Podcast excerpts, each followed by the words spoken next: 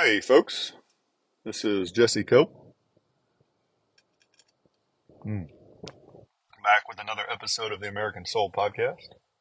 Hope y'all are doing well, wherever y'all are, whatever part of the day you're in. Sure do appreciate you joining me, giving me some of your time. I hope that you are able to enjoy these last few days before Christmas, last day or two. And I should have been saying that all throughout Christmas and uh, making that part of our little prayer, and I'm sorry that I didn't. But we uh, we can make that improvement next year. Hopefully, y'all remind me.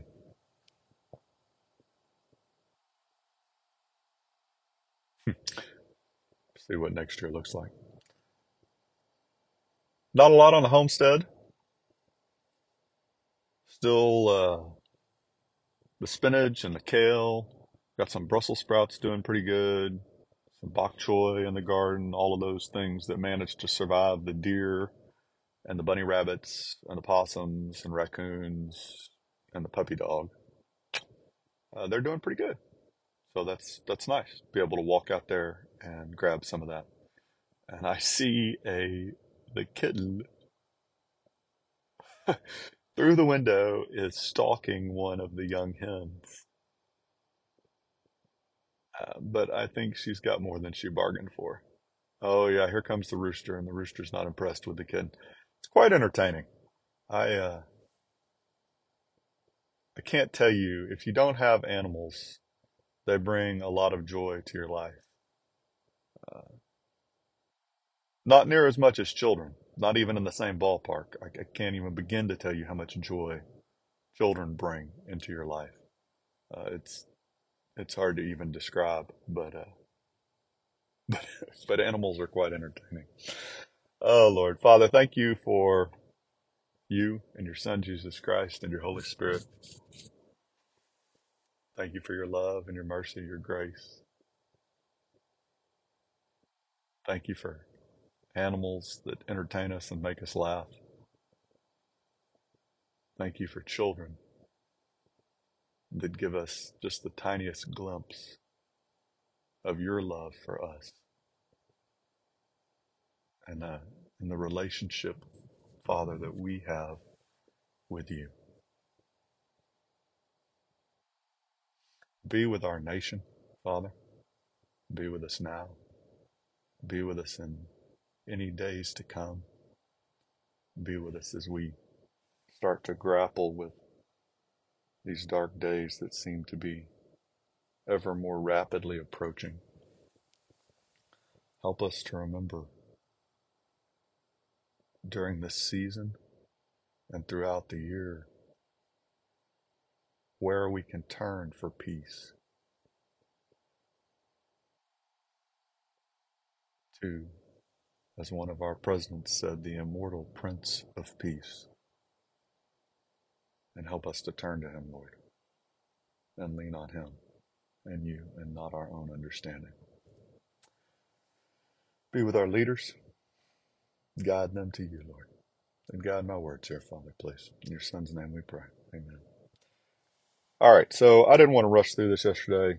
I feel like we were talking about multiple different things that really needed each their own individual podcast. Uh, and we'll come back and talk about the priorities at some point. But we're going to go through this and talk about this FDR Christmas address from 1944 again a little bit.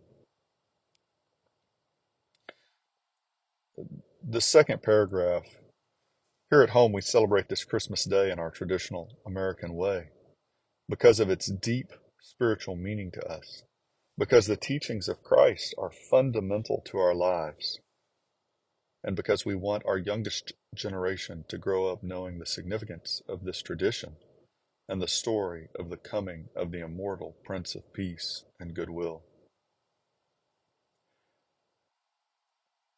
Christ is fundamental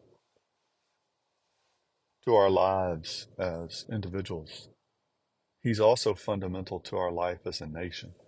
I got somebody recently online uh, that threw the Constitution argument out again. You know, there's no God in the Constitution. And A, he's there implicitly at so many different points. And when you go back and read about the creation of, for example, our Bill of Rights, they come straight out of the Bible, folks. And our founders were open about that. and the other thing is, it just, again, shows just a gross ignorance of history. Because in our state constitutions, God was explicitly in there. In fact, you, you couldn't even hold office in a number of states unless you acknowledged God and His Son, Jesus Christ. And so, this idea that, that you know, again, and you hear it in this Christmas message from FDR this idea that Christ isn't fundamental to our national life, it's just not true. You know, so uh, our education system again. You can put all the money you want in education. You can put all the teachers. You can make the day as long or as short as you want. You can do whatever you want to do books, textbooks, facilities. If you don't have God and Jesus Christ at the center of education in America, it is weakening the nation, not strengthening it. You know, and you, you see this. I mean, you're listening to FDR talk, this Christ is fundamental in our lives. And we want our youngest generation passing on this knowledge, right? To know the significance of Christmas as a tradition, but also how important central, fundamental to our lives, the coming of Jesus Christ, the immortal Prince of Peace and goodwill.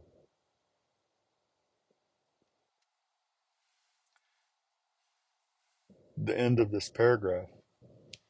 But in perhaps every home in the United States, sad and anxious thoughts will be continually with the millions of our loved ones who are suffering hardships and misery and who are risking their very lives to preserve for us and for all mankind the fruits of his teachings, Christ's teachings, and the foundations of civilization itself.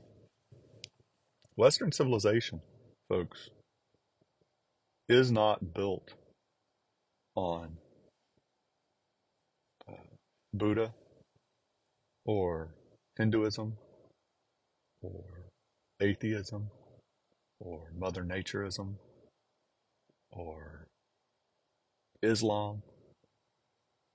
None of those faiths, religions, ideologies, not a single one of them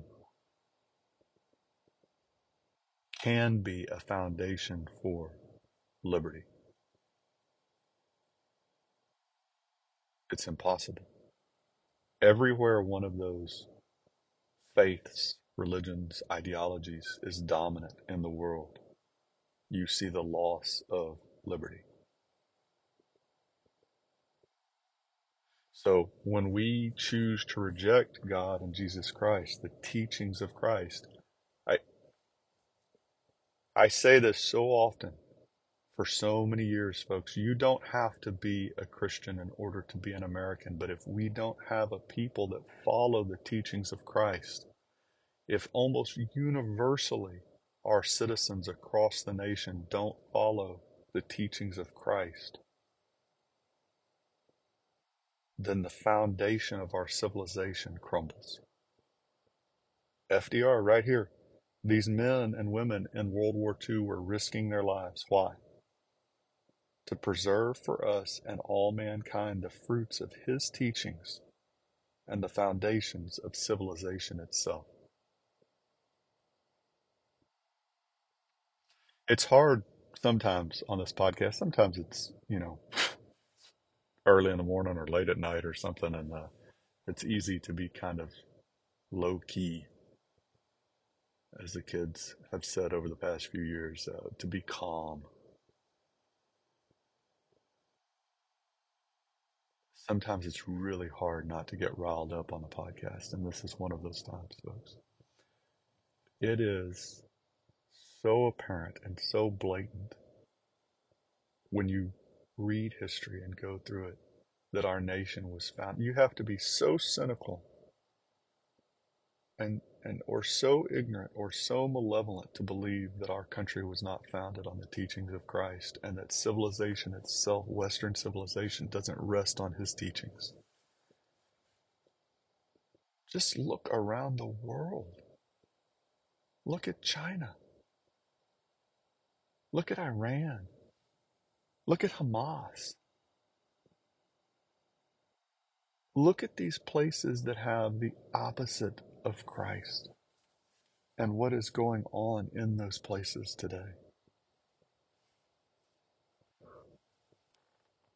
It's not pretty.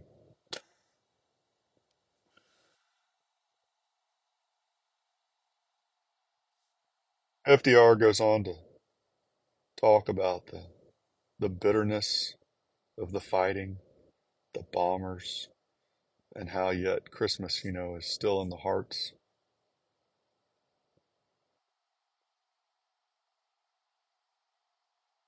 of those back home. Talks about how anxious everyone was to get them home as early as possible. One of the la- later paragraphs, and above all, they know the determination of all right thinking people and nations that Christmases, such as those that we have known in these years of world tragedy, shall not come again to beset the souls of the children of God you're never going to agree with everything. I, I used to say this quite often on the podcast. Maybe I need to.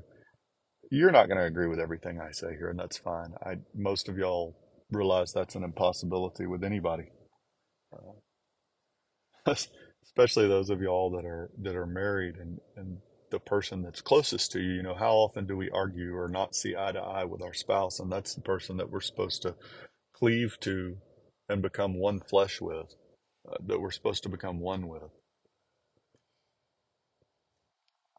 But uh, this is one line with FDR's speech that I just, I mean, it's been proven not true in the years after World War II. It didn't even take that long. It just took less than a decade to get into Korea. But the idea, folks, that we're not going to have tragedy, that we we're not going to have uh, dark years, that suddenly we're going to win some battle or war that's going to stop any future wars from ever happening is it's just nonsense. It's foolish. Um, we're never going to prevent all tragedy. You know, it's it's it's like how some of us parent today. Hey, even if you put a kid in a bubble constantly, that's you can't protect them from everything, and we try to and, and B, what kind of kid do they they grow up to be? You know, and, and so I know that analogy isn't perfect for what we're talking about, but you're never not going to have evil men in this world, evil men and women. Ever since the fall in the garden, the devil whispering in the ear, folks, we all like to think that we wouldn't have made that choice. I wouldn't have eaten the apple. I wouldn't have taken the apple from my wife. Yeah, you would have. Yeah, you would have. And if it wasn't that, folks, you would have done something else a little bit down the road. But as soon as that came came into the world, that evil, that free will, you know, a lot of people don't understand why do good things happen to bad people? God can't want that. Why does He allow that? Because what's the alternative, folks? Think about those of y'all that have kids, your own relationship with your kid. Would it be nice if your kid made the right decision every single time? Yeah, it would be great. How could you ensure that? Realistically, how could you ensure that? And some of y'all, like me sometimes, that are, you know, well, I'll just knock some sense into them. Okay. Or I'll just put them on lockdown. Okay. Well, now translate that to God. So if he's really going, he could, 100%. He created the universe.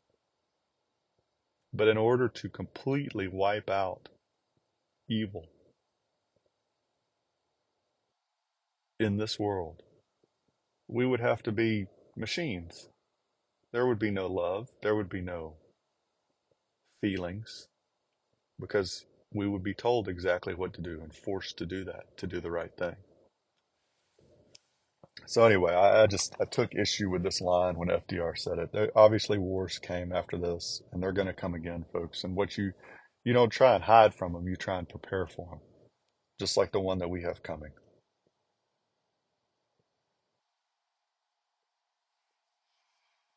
You know, this again is a great thing. This ought to be read in schools every year.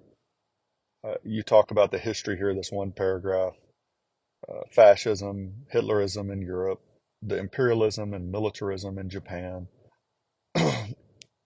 the dark days of the fall of France, the ruthless bombing of England, and the desperate battle of the Atlantic, Pearl Harbor, Corregidor, and Singapore. You know, talk to kids if you've got some around you that are school aged and uh, ask them about Pearl Harbor. See how many of them know what Pearl Harbor was,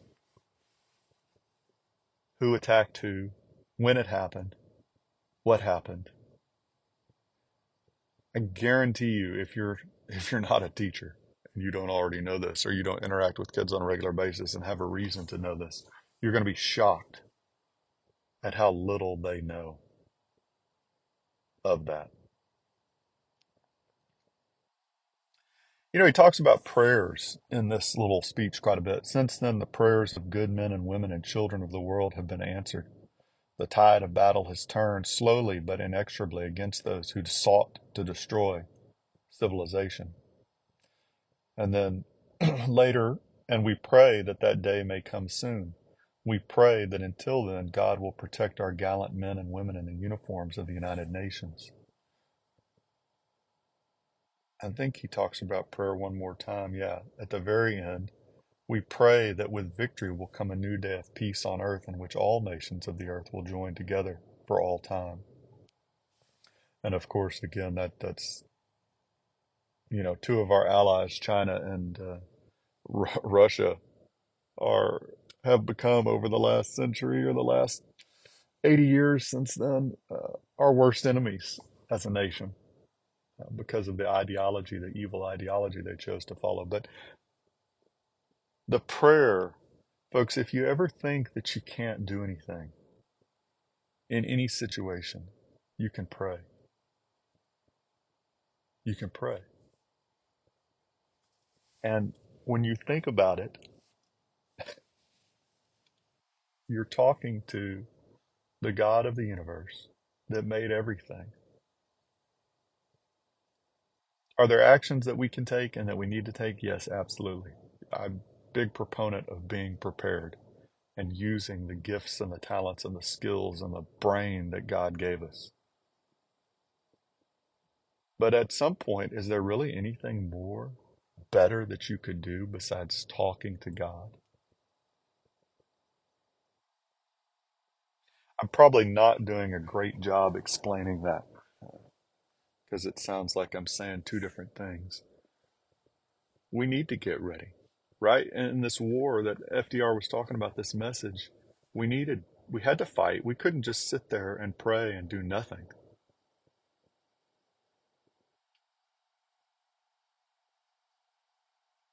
But, but prayer is a multiplier.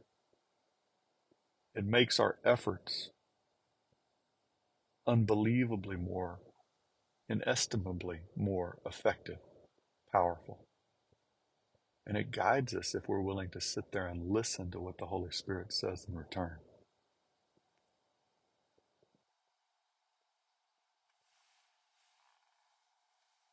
I'm sure there's some more here, folks, but we're out of time. I guess I'll end with this that he will receive into his infinite grace those who make their supreme sacrifice in the cause of righteousness, in the cause of love of him and his teachings. That's probably the best place. At the end of the day, folks, what was FDR saying? He was saying that the sacrifice, the lives of so many, the misery, the bitterness were all being done to help preserve the teachings of Christ for future generations. God bless y'all and your families and your marriages. God bless America. We'll talk to y'all again real soon, folks. Looking forward to it.